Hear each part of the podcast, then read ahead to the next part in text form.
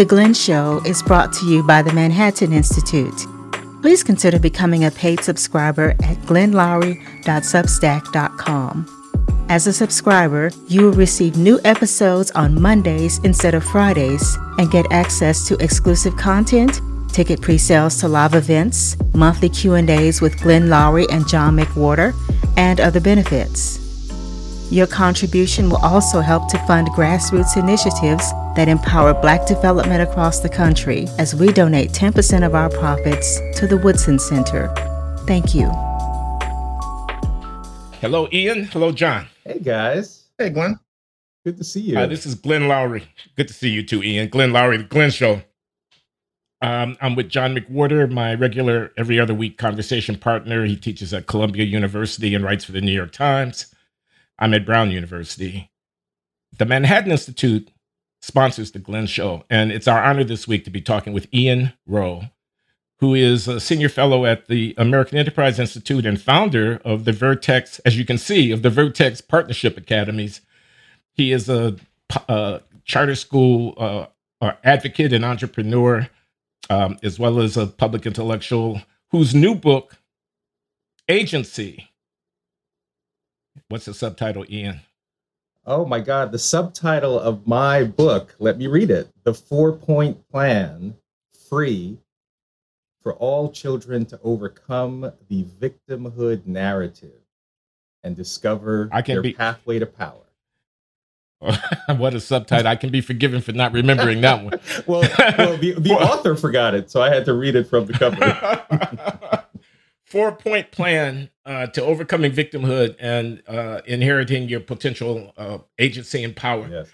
So uh, we talk about race. We talk about inequality. Ian's an old friend. We've been collaborating on one thing or another for years. Uh, we're both advisors to the Woodson Center, which uh, receives ten percent of the net proceeds from the Glenn Show as a contribution to their effort to empower disadvantaged communities of color around the country. Yeah, Bob, That's the kind of work that Ian. yeah, Bob's been doing. been Bob's involved been doing for uh, forty years what what I'm I'm embarking upon, or have been trying to embark upon for years. He is the standard.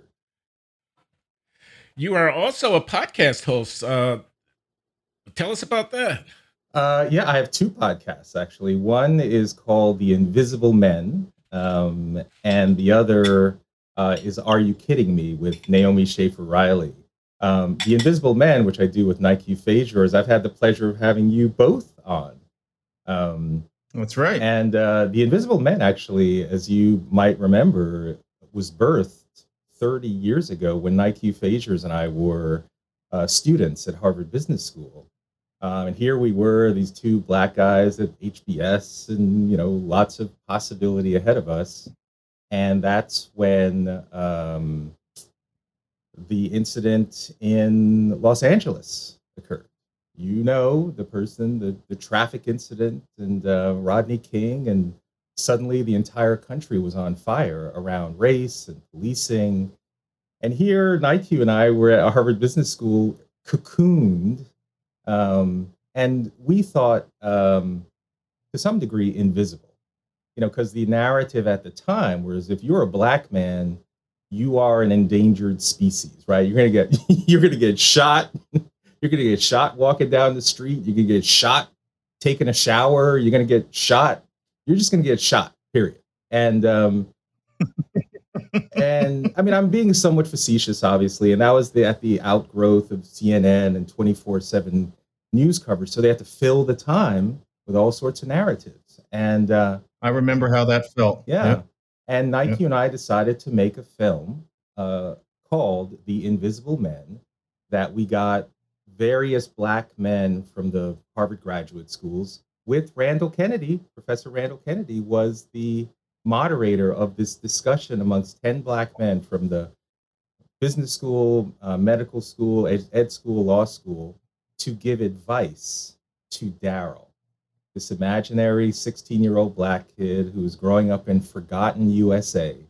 And Daryl was watching the news and had no idea that people like me existed, the Invisible Men. So we created that as a film 30 years ago and then resurrected it as a video podcast now where we feature incredible, primarily black men, usually uh, not as visible as the two of you, um, but you know, uh, people who are amazing, um, but unfortunately often get kind of hidden in the larger narrative. So those are that's my uh, podcast. And the other one, Are You Kidding Me, with Naomi Schaefer Riley, is all about talking about systems that are supposed to help children, but in fact hurt them. You know, like policies like let's just forgive a trillion dollars in student loans. You know, things that are supposed to help kids, but over the long term actually have quite an adverse impact. So those are some of my, uh, you know, seven jobs in addition to being an author and starting a school and all that.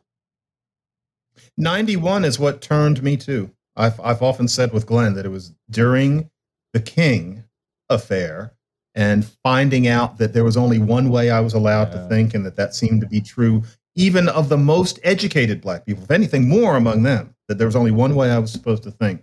That was when I realized I didn't fit. I didn't think of it as invisible man, but that's when I thought I'm all alone on this well, and I don't know why.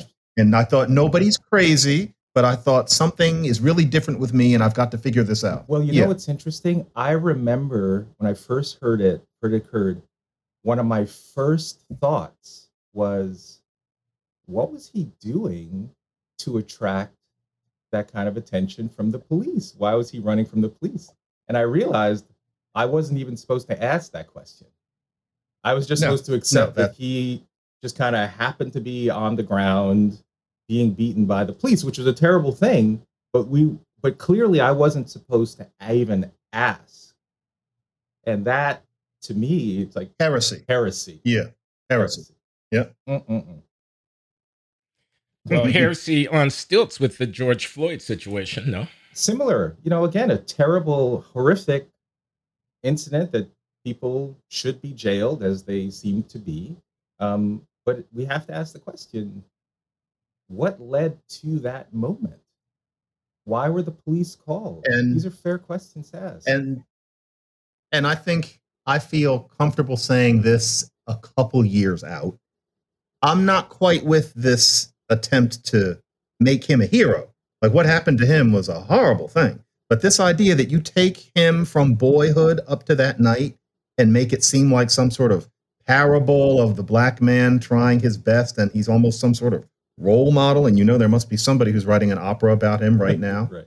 I don't quite I don't quite get that. You know, I don't think he was a monster, but there's something a little weird about that that trope as well, well. part of the you know the whole victimhood narrative is that um, it rests upon this idea that is particularly for Black people, we're cleansed, right? We're cleansed of any kind of violence or proactive action that would justify this kind of behavior that in certain instances comes our way. And i feel we have to fight that you know? Um, it doesn't mean that there aren't instances particularly of police brutality that should be prosecuted to the full extent of the law but when we like that when, yeah, yeah but when we get to the point where you can't even ask the question of what were the conditions that led to these incidents we are robbing our own people of agency Right? We're, we're robbing our own selves of the responsibility of our own behavior. I agree, but I can hear I can hear the counter argument. Uh, you want to talk about conditions, okay? Well, maybe George Floyd was passing a counterfeit twenty dollar bill, and maybe he was resisting arrest. But the deeper conditions, the conditions of poverty, structural racism, uh, et cetera, I mean, George yep. Floyd had an education or didn't have one. George Floyd had a job or he didn't have one. He came from a community where there were investments being made or were not being made. Yep. Um, he was confronted by a system of which Derek Chauvin, the police officer, is merely an agent or representative, but the structures of power that suppress people like George Floyd uh, run far beyond that.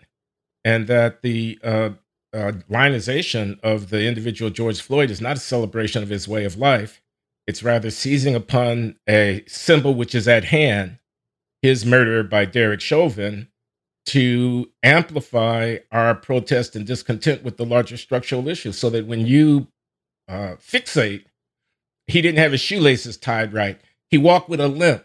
He didn't speak politely to the police officer, you trivialize the deep issues of justice and power that are at play in an incident like George Floyd. Yeah. Well, that that would that would be the counter argument. And I and I, I, I no no I think it's a solid counter argument because there is wisdom in that. I mean, that is the you know that's the complexity and nuance that in some ways I do try to uh, address in my book Agency, because I do see these two meta narratives that I think apply here, right? The kind of what I call the blame the system versus the blame the victim narrative, right? In the blame the system narrative, that's what you hear most of, particularly from the progressive left, which basically says, you know, it's the systems, it's the lack, you know, America itself is this oppressive nation that based on your race or your gender or some other immutable characteristic, the systems are rigged against you. You know, George Floyd never had a shot, right? He probably didn't have access to great schools. The schools that he did have access to were pretty crappy. He may have lived in a situation that had lots of deprivation, right? And that is that is the blame the system to the core argument. There's a white supremacist lurking on every corner. Capitalism itself is evil. And these systems are so rigged, so discriminatory, so powerful that you, and let's put on race, is you as a young black person have no shot in this system, right? In addition, though, there is this other narrative that I am very empathetic to, which is part of the reason I run schools, which is the blame the victim narrative. Right? And that narrative says you're responsible. You, you know, you're responsible for your own failure. You know, you didn't pull yourself up by your own bootstraps, right? You didn't take advantage of all the opportunities that America has laid out in front of you. The problem with that narrative, of course, is that it's really hard to pull yourself up by your own bootstraps if you were born into an unstable family, not supported by a faith community, don't have access to school choice, the situation around you potentially is bleak, right? And so we have to have an empowering alternative to the blame the system and the blame the victim narrative. Because I think what you just laid out, um, Glenn, is we have to acknowledge that there are kids growing up in that kind of situation that you just described. George Floyd.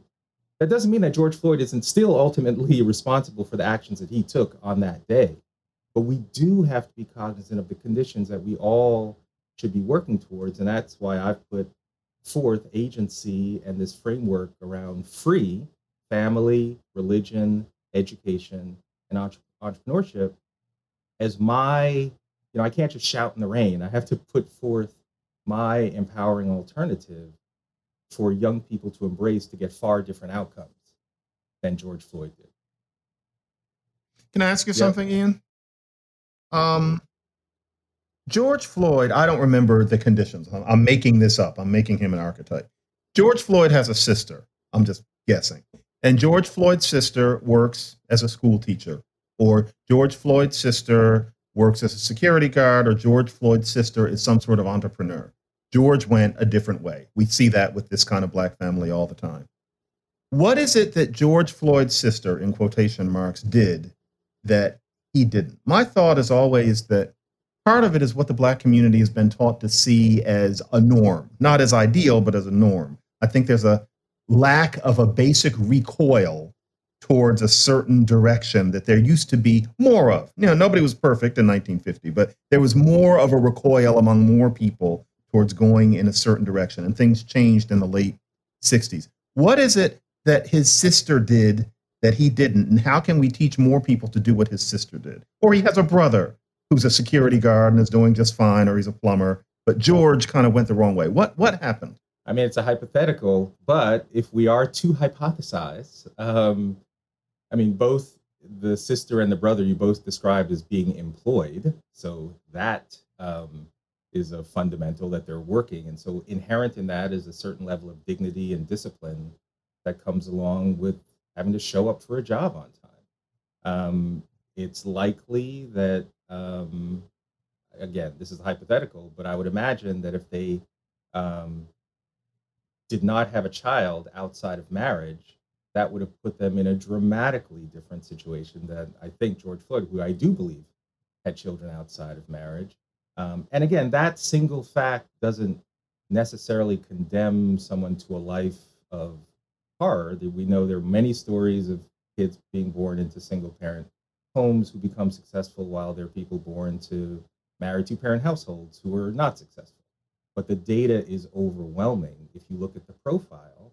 And when you talk about norms, I mean, in the black family, as, as you guys talk about all the time, you talk about 1950, that's when the marriage rates amongst the black community were, I believe, even higher than that of the white community. They were on a decline at that point, unfortunately, because of new norms, and some argue welfare policies starting in the 60s that actually started to create perverse incentives around things like marriage and the responsibility of work and finishing your education. I mean, all these things um, matter a lot. And again, you know, I, I I try to write about these things in agency, not in a way to be um, um, I don't know punitive, censorious. Yeah, you never are right. Yeah, exactly. you know, because because a I don't think that that helps win people to your side. You know, I try to show mm. empathy mm-hmm. for you know, I'll, again, I'll say it for George Floyd's life beforehand. I mean, the guy, as I understand it, was a convicted felon or he uh, armed robbery of a pregnant woman. I mean, I don't know if these things are true, but these are certainly me- the media reports. That kind of behavior des- deserves to be, you know, incarcerated and and. But again, we should be able to do two things at the same time, which is to penalize behavior which is completely antisocial and dangerous, while also understanding the conditions that led to it, and hold people accountable. I run schools because I want my students to know that they can do hard things, that there are pathways to prosperity even under tough conditions. But there's some ways that are better than others, right? And and I'm happy to talk through all of it. Um, but let's talk through it. What, what I want to ask you, what's so special about marriage? What is so special about marriage?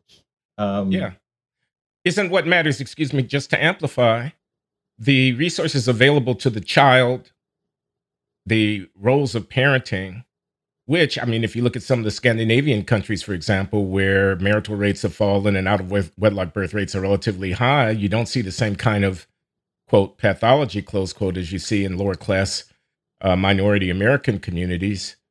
Um, is it a spiritual point? Is it a is it a normative point, a values point? Are you saying people are behaving better? I mean, what what's so special about marriage? You know, it, there is a values point, and I, and I've and I've and I've become more um, certain or courageous in saying that that's part of the rationale. Like it's not just economic. However, economics do matter. You know, you have two earners, two time providers, two love providers to children, which just make a difference relative to single parent households. Um, and it is not to be lost on people that in the Black community, the poverty rate amongst married Black people has been in the single digits for generations. So, you know, Nikole Hannah-Jones, who again, again, I'm sure you all know well, one of your people with three names, um, you know, lead author for the New York Times 1619 Project, she wrote in her 8,000 word essay, What is Owed? It doesn't matter what Black people can do, what they're told to do to lift themselves out of poverty.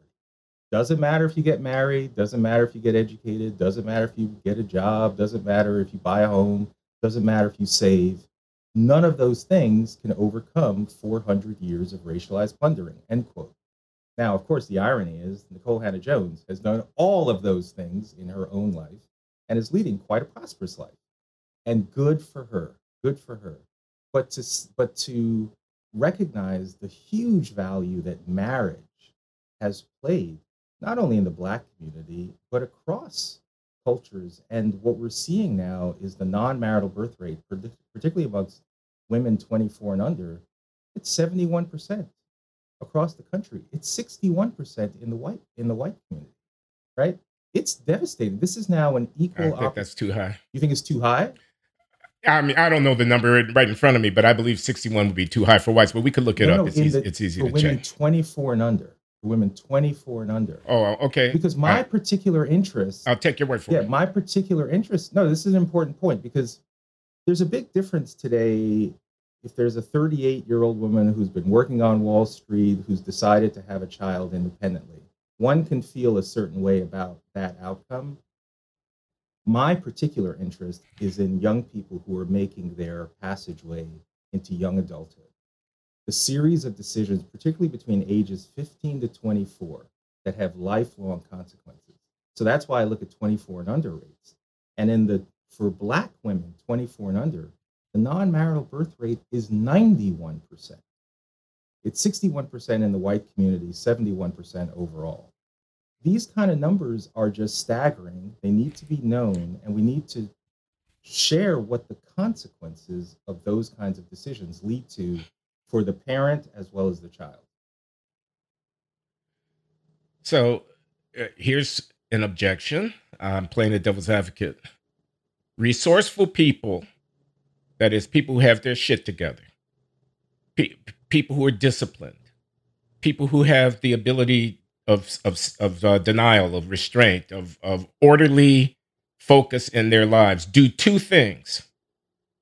They get and hold a job because they're resourceful people with skills and they manage their interpersonal relationships such that they end up securing partners uh, with whom they can have children. Both of those things are a consequence of the root cause, which is that the people are resourceful, disciplined individuals. You need to cause people to be resourceful individuals before you can get either of those things. The association that you're calling attention to, the married people do better, is a confounding of those two influences. The married people do better because the married people, quote, are better. That is to say, there are more effective and disciplined persons. If I take a gangbanger out of uh, the, the four trade disciples in Chicago living in a housing project, and I take an 18 year old mother who didn't finish high school, who's his girlfriend, there's still gangbanger out of the four trade disciple housing project an 18 year old poorly educated young mother. Making them marry doesn't change any of those things. Yep. And therefore is not a solution to the problem. You have fetishized an institution which is the product, not the cause. Yep, Glenn. So, my response to that is how about we try to reach those same people, the 18 year old, well before they develop the habits of mind that have put them in the situation that you're describing, which is almost what that you're describing is almost irreversible. That's why I run schools.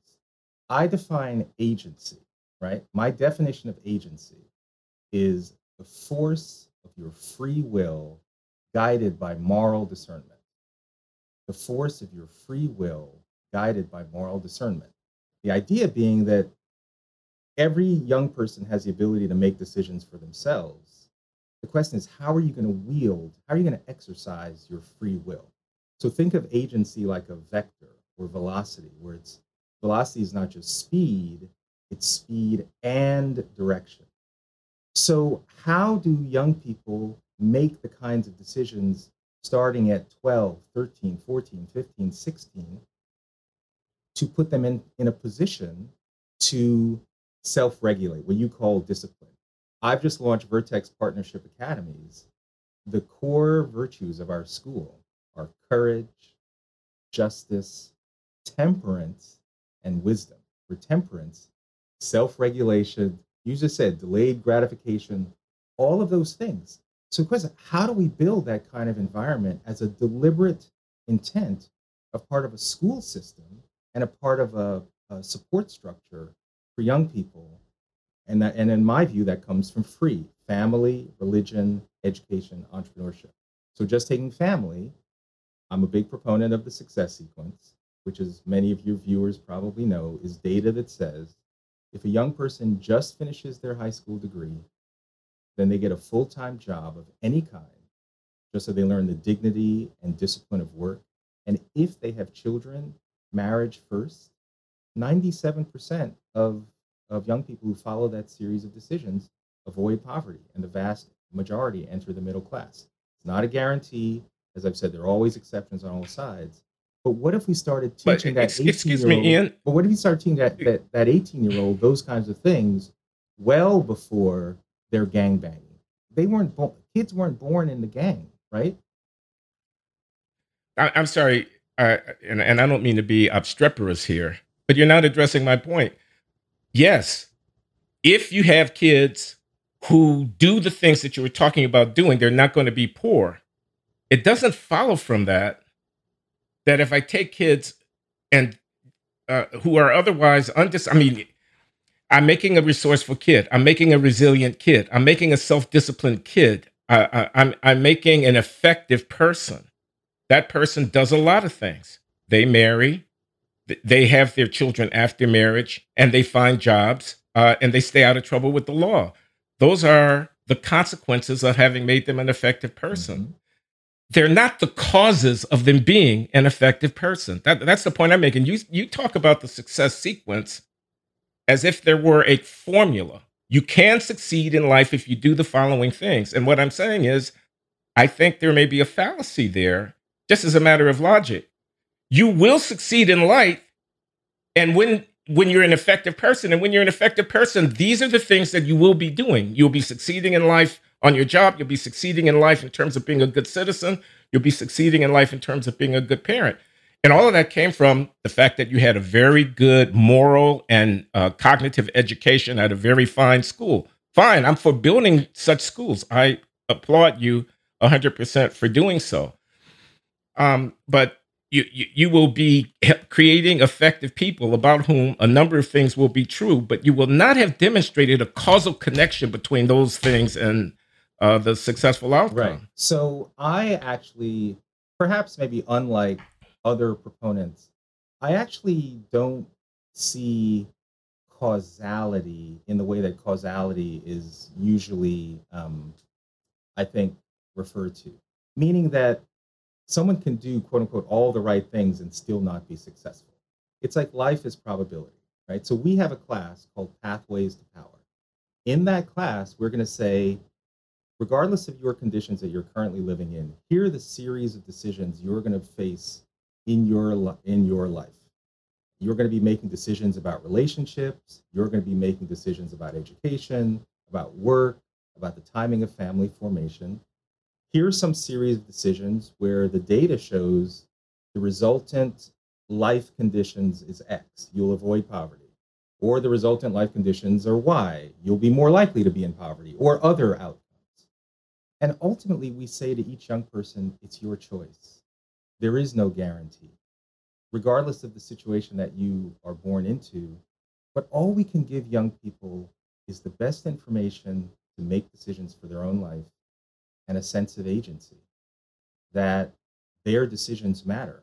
So if they take all this information, still make the kinds of decisions that you're talking about that put them on the wrong track, that is going to happen.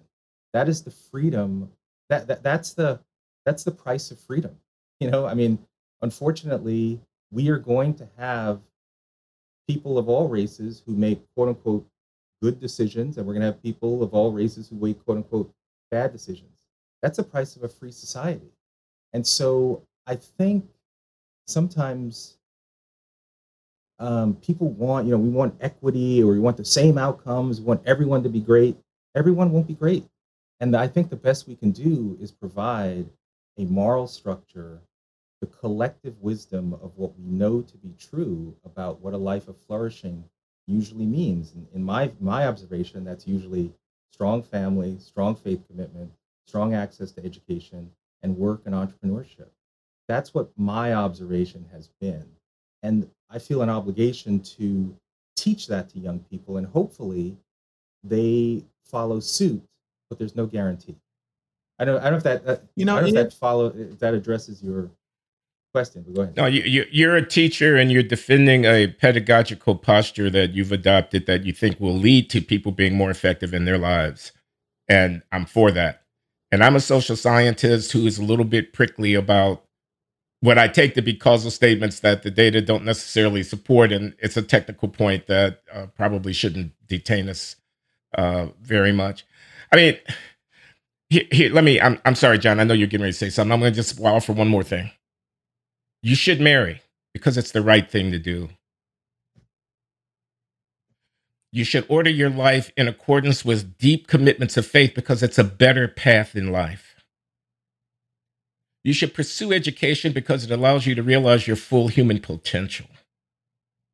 And you should not sit on your ass. You should get out and be busy, working, building, creating.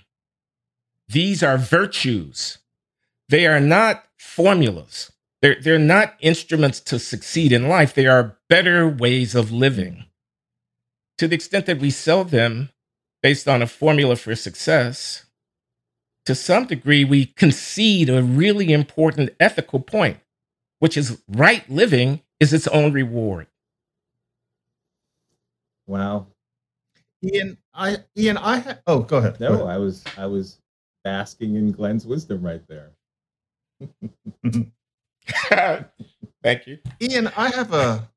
This, this is this is a question, but it's it's a slightly long question. The um, the one obstacle that I would wonder what you thought about was the tacit sense that to do the things you're talking about is not the black thing to do. I don't think any black person over 30 thinks this, but a great many people under 20 do. And I'm not sure I have the answer as to how to cut through it. A lot of it is what Orlando Patterson calls the cool pose, and you know is violently dismissed by every black social scientist. But we all know that that's real.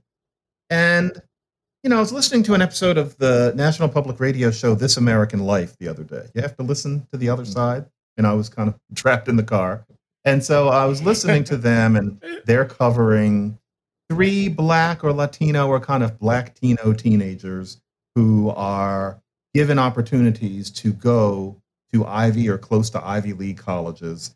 And with one of them, she works really hard and she's the kind of person you're talking about, and it works out. With the other two, it doesn't quite. And this is not 1966. We're talking about people today. And they interview these, these kids who are now grown ups. They are, you know, bright, articulate people.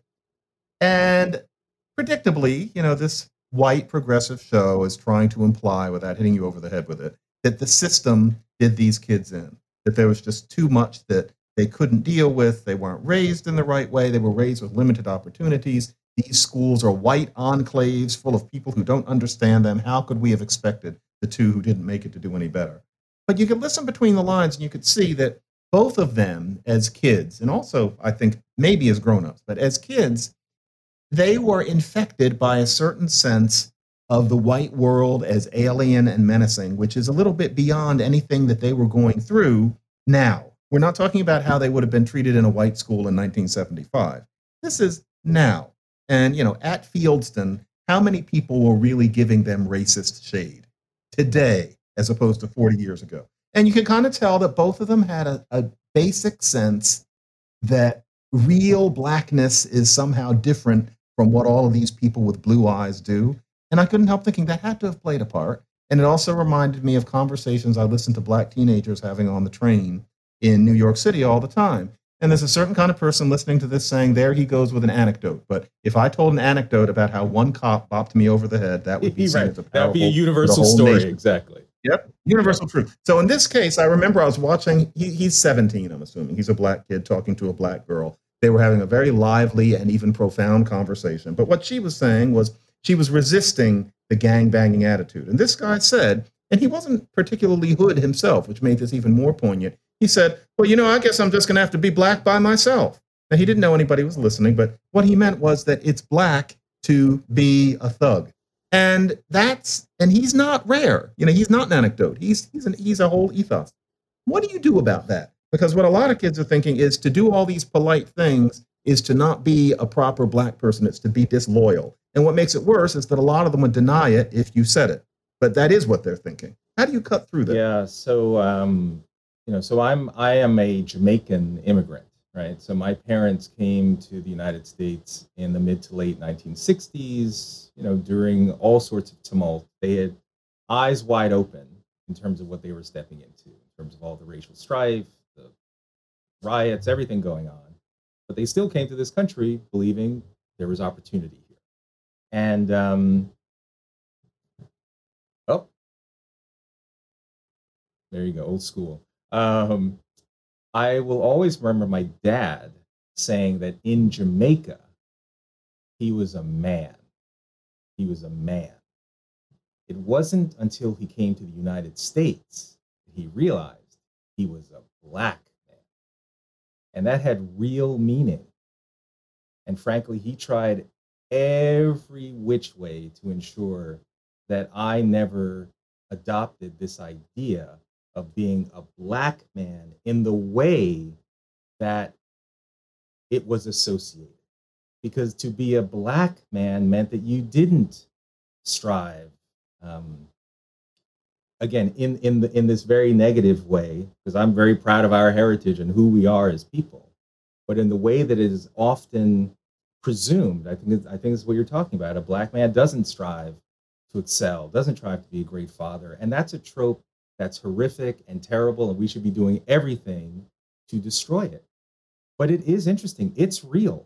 I mean, I and I, you know, when my dad used to say it, I didn't quite get it at the beginning, but as I started to rise in my own experience of what it meant to be black in this country, you know, I mean, and and and by the way, it's perpetuated in lots of different ways. Um, because there's there's there's always this undercurrent of black being the inferior position, right? Oh, yeah. so um, just two weeks ago, the National Assessment for Educational Progress came out, the nation's report card, to reveal the reading out, reading and math outcomes for nine-year-olds across the country. And the reason this one was important was that it was done just, it was also done right before the pandemic. So it was our first real evidence to see what has been the impact of all these closures and and it turned out the data is pretty terrible, right? But I need to. Uh, there's a Forbes story on it. But the only thing, the the the so reading outcomes decline significantly. But in almost every story, the point that's made is that the gap between black and white students widen, right? always creating this narrative damn, those black kids are always in this inferior position, certainly relative to whites. But what's almost, and so that's a real gap, that's a real disparity. And I have thoughts on what we should be doing about that, like running great schools and such. But we never acknowledge the fact that the majority of white nine nine year olds can't read in this country. And it's almost always setting up this dynamic where the white standard is the standard and black kids are trying to reach it. I have no interest in a block of black kids equaling the performance of a block of white kids when white kid performance is mediocre. That's universal mediocrity. And so there is, there's always this undercurrent of, yeah, being black is is always less than. And you know, I'm trying to crush, I'm trying to crush that ideology. You know, in the mm-hmm. schools I lead, we only have black and Hispanic kids, right? We're not we're not we're not mm-hmm. waiting for a group of white kids to show up to suddenly have a great education, right? Ian, tell us where are these schools?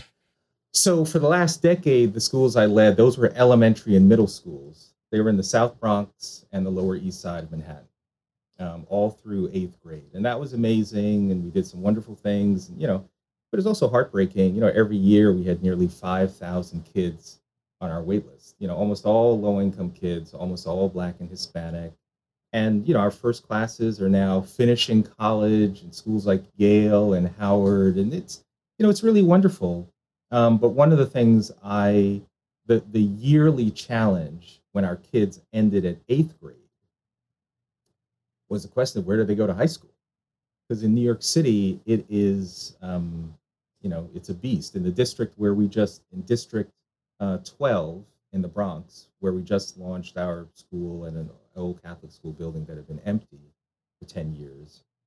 The of the kid of the ninth graders that started um, in 2015 at these high schools in the in the city, only seven percent four years later graduated from high school ready for college, meaning that they started ninth grade and dropped out or they actually did earn their high school diploma four years later, but still could not do math nor reading without remediation, which is just, it's criminal, right? But this has been going on for generations. So I determined to create now launching a new network of high schools, a charter management organization that runs international baccalaureate high schools organized around the four cardinal virtues of courage, justice, temperance, and wisdom, and you know, dedicated to the idea of democratic discourse, viewpoint diversity, you know, individual dignity, equal opportunity, not racial equity, equal opportunity for individuals. Um, well, all the kids are black and Hispanic, as you told us. Yes. Ian, Ian, I'm afraid that by 11th grade in that school, this is going to be the most cynical asshole thing I've ever said. going to get quoted. Oh, I doubt that, John. But right, go ahead. I'm, I'm, so we're already we're going to get this on tape. So whatever you're about to say. Well, yeah. we've got some whoppers to compare it to. So go ahead. by 11th grade, nine out of 10 of the kids are going to have Caribbean or African parents. That's what I'm afraid of. So actually, it's a ve- you know, John. You know, that's so interesting. You say that. Um, that's frankly what I'm afraid of because of what I was just talking about that the cool pose, what it is to be black. It affects we natives, I think, more than kids with immigrant. Well, what, uh, what about that, Ian? It's, Who are the kids a, in your school? Yeah, I mean, um, so for the black kids, I mean, I will say um, there is definitely a West African population, Caribbean population. We do have, you know, um, you know, more more traditional Black Americans who whose lineage is has been in this country for many years. But I, I will not deny that what you're raising is a challenge. In general, one could argue against charter schools, right? You know, because again, I try to understand all of these arguments. Some argue that the relative success of charter schools, and not all charter schools are successful, but there's some that are quite powerful but some would argue that's because of parent selection, of you know parents who are pre-motivated yeah. even to go out there and find a charter school. So it's quite possible. Um, you know, I, I, and and it's even relevant to the uh, even the Harvard case that's going on with the Supreme Court. When you look at you know kids, you know the kids getting into elite college, black kids, they're often you know immigrant, you know children of immigrants and and um, and so yeah. it's not even clear that that's what affirmative that's the kind of black person that affirmative action was even created for in the first place. So it's a legitimate argument. You know, I, the way I deal with it, frankly, is I, I don't know, Just build more schools in the, in the sense of at some point, mm-hmm. because at the end of the day, look, I've never had um, um, parents, you know, tell me that you know, Mr. Rowe, please ensure that your curriculum teaches my kids about all the victimhood that they're you know that they're necessarily going to have to succumb to in this life you know we had nearly 5000 kids on our wait list um, at the network i used to lead there's 60000 kids on the wait list in new york writ large for charter schools so you know may you may be right um, you may be right that the the majority of kids are coming from and by the way i can give you a few different characteristics immigrants religious. We see it. We see a strong, particularly in the Hispanic community. We see a large component of religious families that are seeking out higher education opportunities. In fact, I will. I will even confess, as a charter school leader, part of the demise of Catholic schools over the last two decades has really been a function of the rise of tuition-free charter schools mm. that are safe, that are often organized around core values, that has had an adverse impact on Catholic schools that charge tuition. My hope is to expand the pie so even more, especially in the last two years when Catholic schools have done really well in terms of providing high quality education in person. But uh, so you may be right two years from now, but my answer is okay, well, then let's just build more great high schools so that there's enough seats for people of all mm-hmm. backgrounds because success breeds success um, you know, Success Academy. How, how many seats are there? Excuse so, me, Ian. Right. Uh, you say 60,000 waiting list citywide. I guess there's close to a million students in New York City's public schools. 60,000 is a 6%. What's the capacity of the charter school ensemble in the city of New York? How many? Well, right now, altogether. Right. So I think right now in New York City, there's about 220 charter schools educating about 120,000 kids. And, and again, okay. you know, there was 60,000 on the wait list. This was as of 2019 with, with COVID and all that. I don't know what the exact numbers are, but it's high. But the the the, the constraint when you say the capacity, right now it doesn't matter because there's a cap on charter schools. You can't open brand new schools. If we had no cap, the number of education entrepreneurs like me who have great ideas, who want to go into communities where only 7% of kids are graduating from high school ready for college, would explode positively. So I can't even answer the question of what's the capacity because there's an artificial constraint that's been imposed by teachers' unions and others that is impeding the ability to provide a fantastic education for low income kids of all races in our city.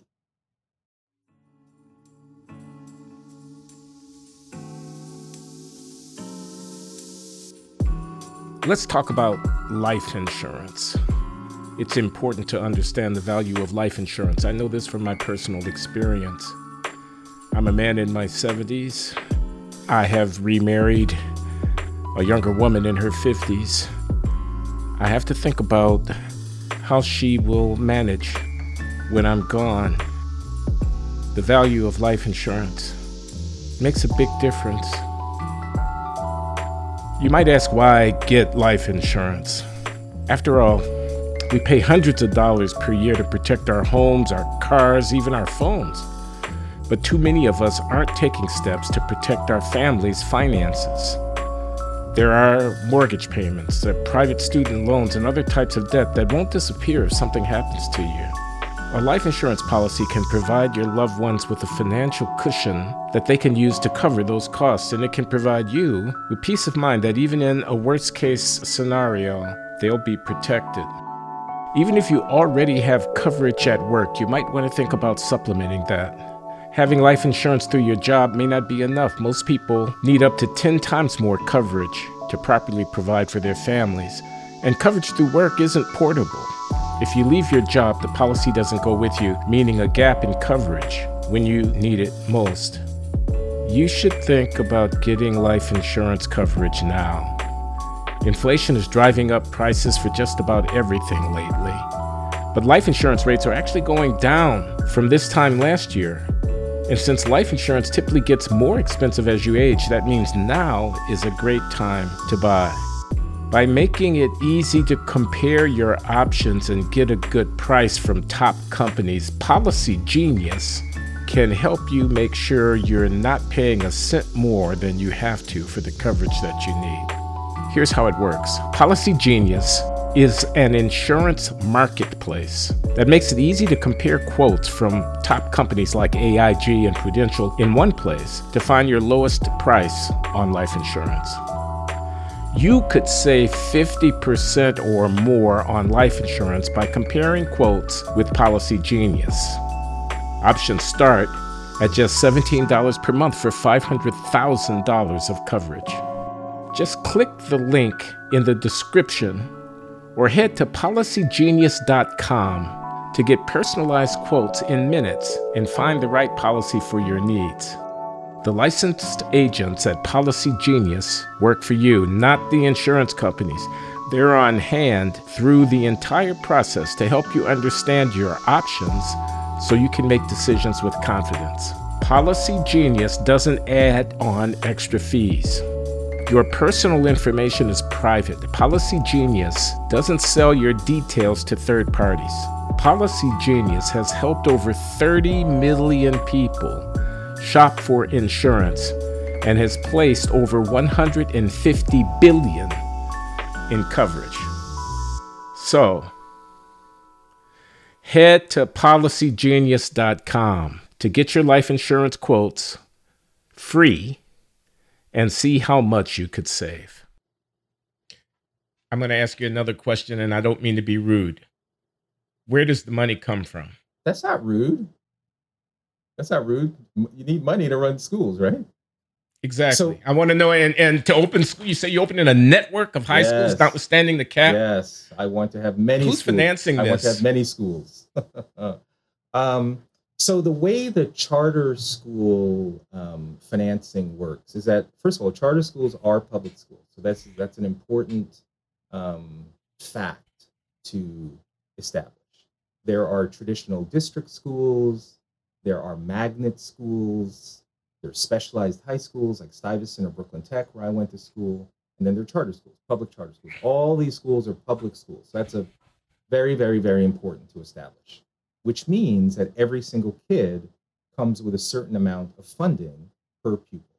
It turns out for charter school kids, it's about 75 to 80% of what you would get for a traditional district school. So we're still underfunded, but no bother. Well, I mean, we, we, we want equity there, but no bother. You know, we'll, we're, we're still fighting for funding parity, but we still want to demonstrate that over time, what happens is when you start a school, let's say you start an elementary school with kindergarten and first grade, you still have an infrastructure of a principal, an assistant principal, guidance counselor, teachers, blah, blah, blah, blah, blah.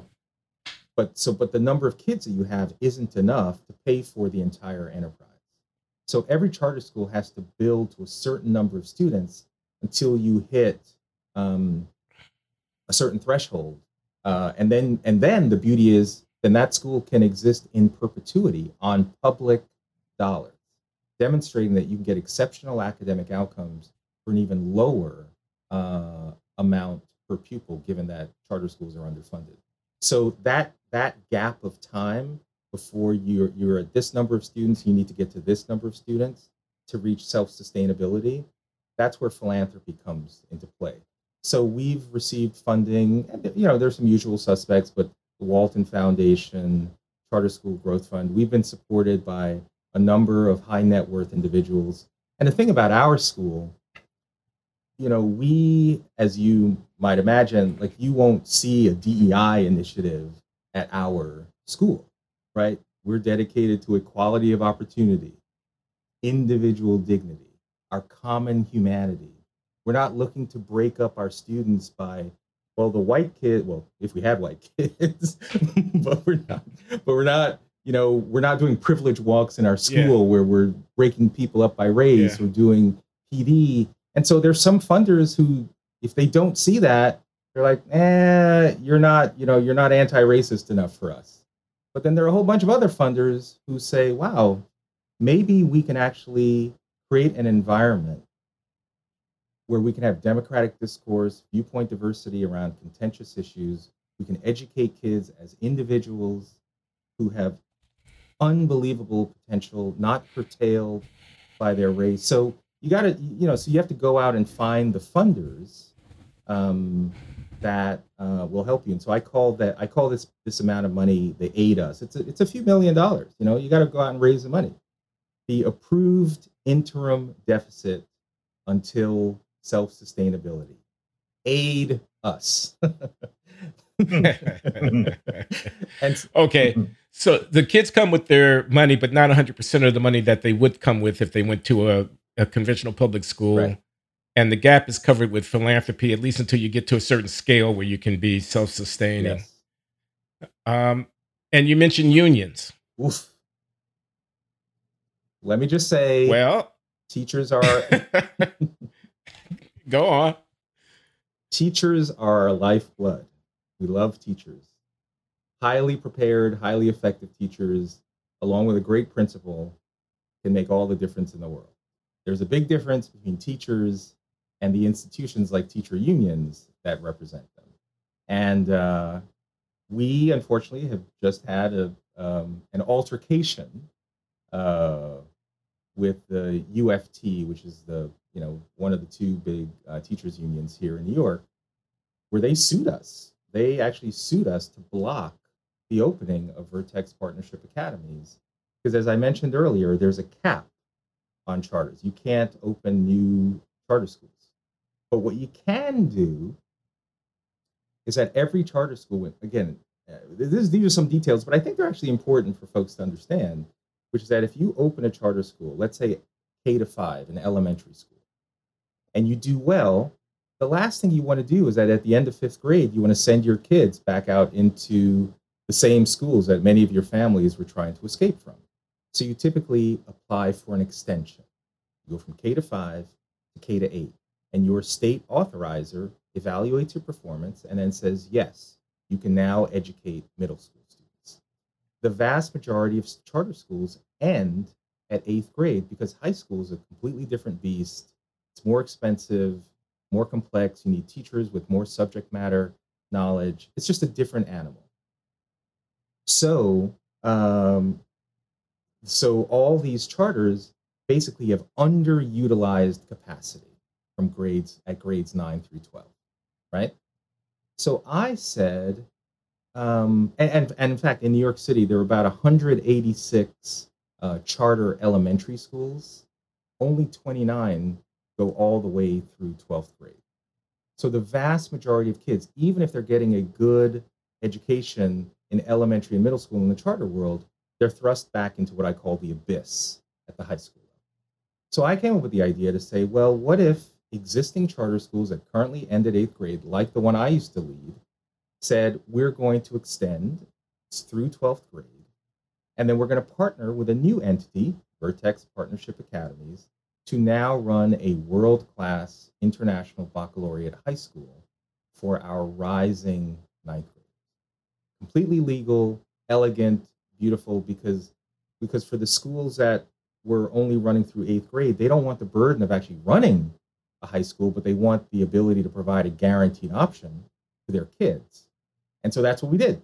And uh, the unions came after us and they said, no, you're trying to get around the the cap, you're breaking the law, you're bad people, you know. Um, so we had this hanging over us for months that the unions, because you know, to some degree, I think the unions they have a budget for frivolous lawsuits. So it, you know, they know that even having a lawsuit will hurt, um, you know, people who may want to give funding or even parents that want to go to school. It's like, oh no, there's a union suing you. But the good news is that on August 16th, uh, a New York State Supreme Court judge heard the or well, I, actually August 15th was the day he heard the arguments. August 16th was the day he issued the ruling, which said the case is completely dismissed. The union had no standing to even bring the suit in the first place. The union can't close a school that's been authorized by the state of New York. And then he went further and he said, you're claiming that this organization is trying to break the law by getting around the charter cap? No. Every single charter school has the right to extend, to, to do what's called a grade extension. So these schools are fully in their right to partner with a Vertex Partnership Academies if they want to run a great high school and outsource its execution. So, in this sort of jujitsu move, the fact that the unions did this overreach has reaffirmed a right that many charter schools weren't uh, knowing that they could really exercise. And so we are now the union slayers, or at least I'll, I'll, I'll take that I'll take that that um that uh, description on. But it, you know, I have a question. Yeah.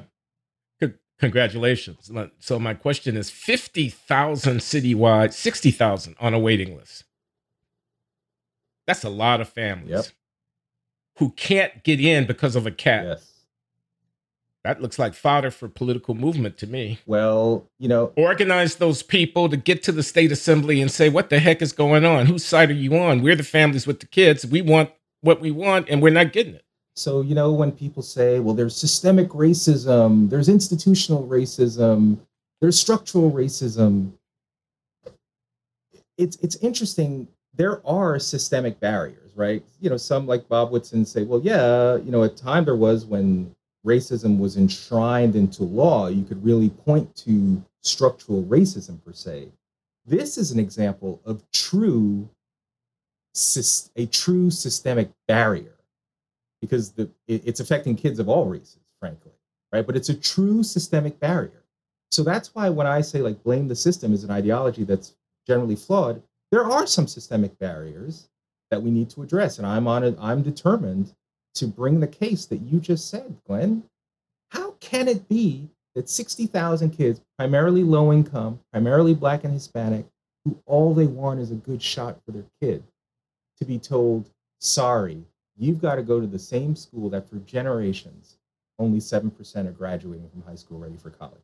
It's the greatest crime that's happening. And yet, you know, we're, we're wasting time. Like let's just you know forgive student loans or all these stupid policies that actually hurt children And meanwhile, there are people who want to do the right thing with their kids, regardless of the, the decisions that they may have made in their own lives. And we have a bureaucratic stranglehold. And unfortunately, not all the people who are imposing this stranglehold are lily white, if you know what I mean. And it's very frustrating. But I'm and the whole charter movement is associated with being a Republican, and so for many people who only have so much opportunity to think about it, they figure they're supposed to be against it because Republicans like it. And if you're a certain kind of ideologue, you figure our job is to make the public schools better, although nobody has any real formula for how you could do that at scale in less than 50 yep. years. And so we end up sitting in that holding. Yeah. Imagine you're the 22 year old mom of a five year old. And whatever you, mm-hmm. decision you made in your own life, you want your five year old to have a shot and to be told, yeah, yeah, no, no, no. The public schools, yeah, they'll be good like 50 years from now. Support the public schools, right? Yeah. You know, by sending your kid to a school that you almost know with certainty, with certainty, is not going to educate your kid well. How is that justice? Yeah. And uh, it's very frustrating when institutions that purport to represent the interests primarily of low income or low income or black and brown kids aren't taking this on and in fact are taking the other side. That is very frustrating. And I think we have to call it out. You know, this is trench yeah. warfare, and I run schools because I care about our kids.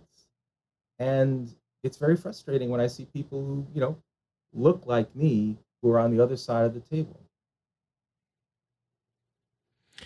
Okay, schools. What about the more general political climate on racial issues? We started off talking about uh, uh, Rodney King and George Floyd and all of that. Glenn, and, we're yeah. running up against when I need to get on the train and go to work. I need oh. to put something okay, so well, mundane into it. Then, I mean, we're at about an hour, and uh, we can conclude the conversation, John, if you need to take off and carry on Gosh, on another occasion. Part quickly. 2 mm-hmm. We could be on for hours. Yeah, um, yeah, it did go. It did go very quickly. Um, so, when I oh, can, if there's just one more, I can hold on for that. Yeah, because I want to hear what you're going to say. Ian and I were both at a conference in Dallas, Texas that gave me hope. At the old Parkland Conference Center, uh, which Harlan Crow, the industrialist, has stood up in uh, Dallas. It's a very elegant and uh, wonderful place celebrating American civilization. A bunch of thinkers and doers, some of us black, some of us white, uh, came together to share ideas about uh, which way forward uh, for elevating the circumstances of people of African descent in this country. And uh, it was it was a very moving event celebrating the life of Thomas Sowell, the conservative economist whose many books on these issues have been enlightening for many of us. Uh, and enjoying the company of Justice Clarence Thomas, who attended the entire conference and made a few remarks. Uh, there were many interesting people there, and Ian and I were part of the organizing committee that consisted also of uh, Shelby Steele and um, Jason Riley. Uh, Jason Riley of the Wall Street Journal. Indeed, thank you. Sorry, Jason.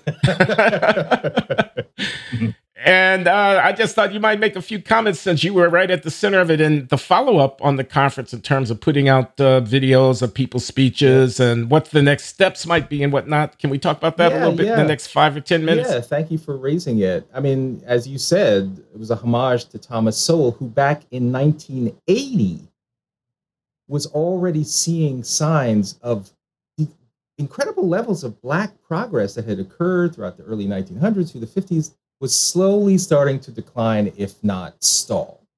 And why was that? And he started looking at a number of the policies that had been implemented in the 1960s and 70s. And he had the audacity to ask the question could it be that maybe some of these policies have actually slowed down our progress?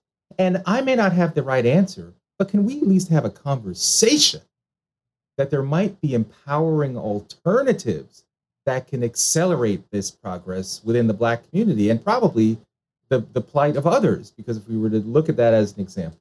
So he, in 1980, at the Fairmont Conference in, in the Fairmont Hotel in California, he held something, it's, it's more known as the Fairmont Conference, but it's also known as the Empowering Alternatives Conference. He got together, as Glenn said, uh, Justice, a young Justice Thomas, who he wasn't a justice then, a young Clarence Thomas, uh, Bob Woodson, Milton Friedman, some amazing researchers to, to talk about crime, employment, education, particularly as related to the Black community, to talk about alternatives. And it was it was a big thing back then to have, you know, 100 plus more center right leaning um, Black people talking about these issues. There's film of it online. There is film of it, and and maybe we'll add that to links for this. Um, so, but the one challenge to that conference, and I think Justice Thomas and and Professor Sowell will say the same, is that the ideas, the ideas that were discussed, didn't gain enough traction in the communities that we were all concerned with. So 40 years later, as you say, Glenn, me, Shelby Steele, and Jason Riley, you know, I I, I felt like a little, a little, a little uh, player amongst these giants. You know, hope so. Uh, so hopefully, I held my own. But um, you did. But we put on the old Parkland conference, and it was incredible. And it was Hoover Institution, Manhattan Institute, and American Enterprise Institute, um, who said, "Let's do a similar thing." With the incredible levels of progress, what have we learned? Over the course of these 40 years. And again, we'll we'll put the links in um, to uh, so people can watch the videos. In fact, Glenn, you and I and Bob Woodson actually did a conversation with Peter Robinson for Un- we did, Uncommon Knowledge for his Uncommon Knowledge yes. uh, podcast, and it's already been viewed more than I think 400,000 times. So there's some yeah. great, great, great ideas.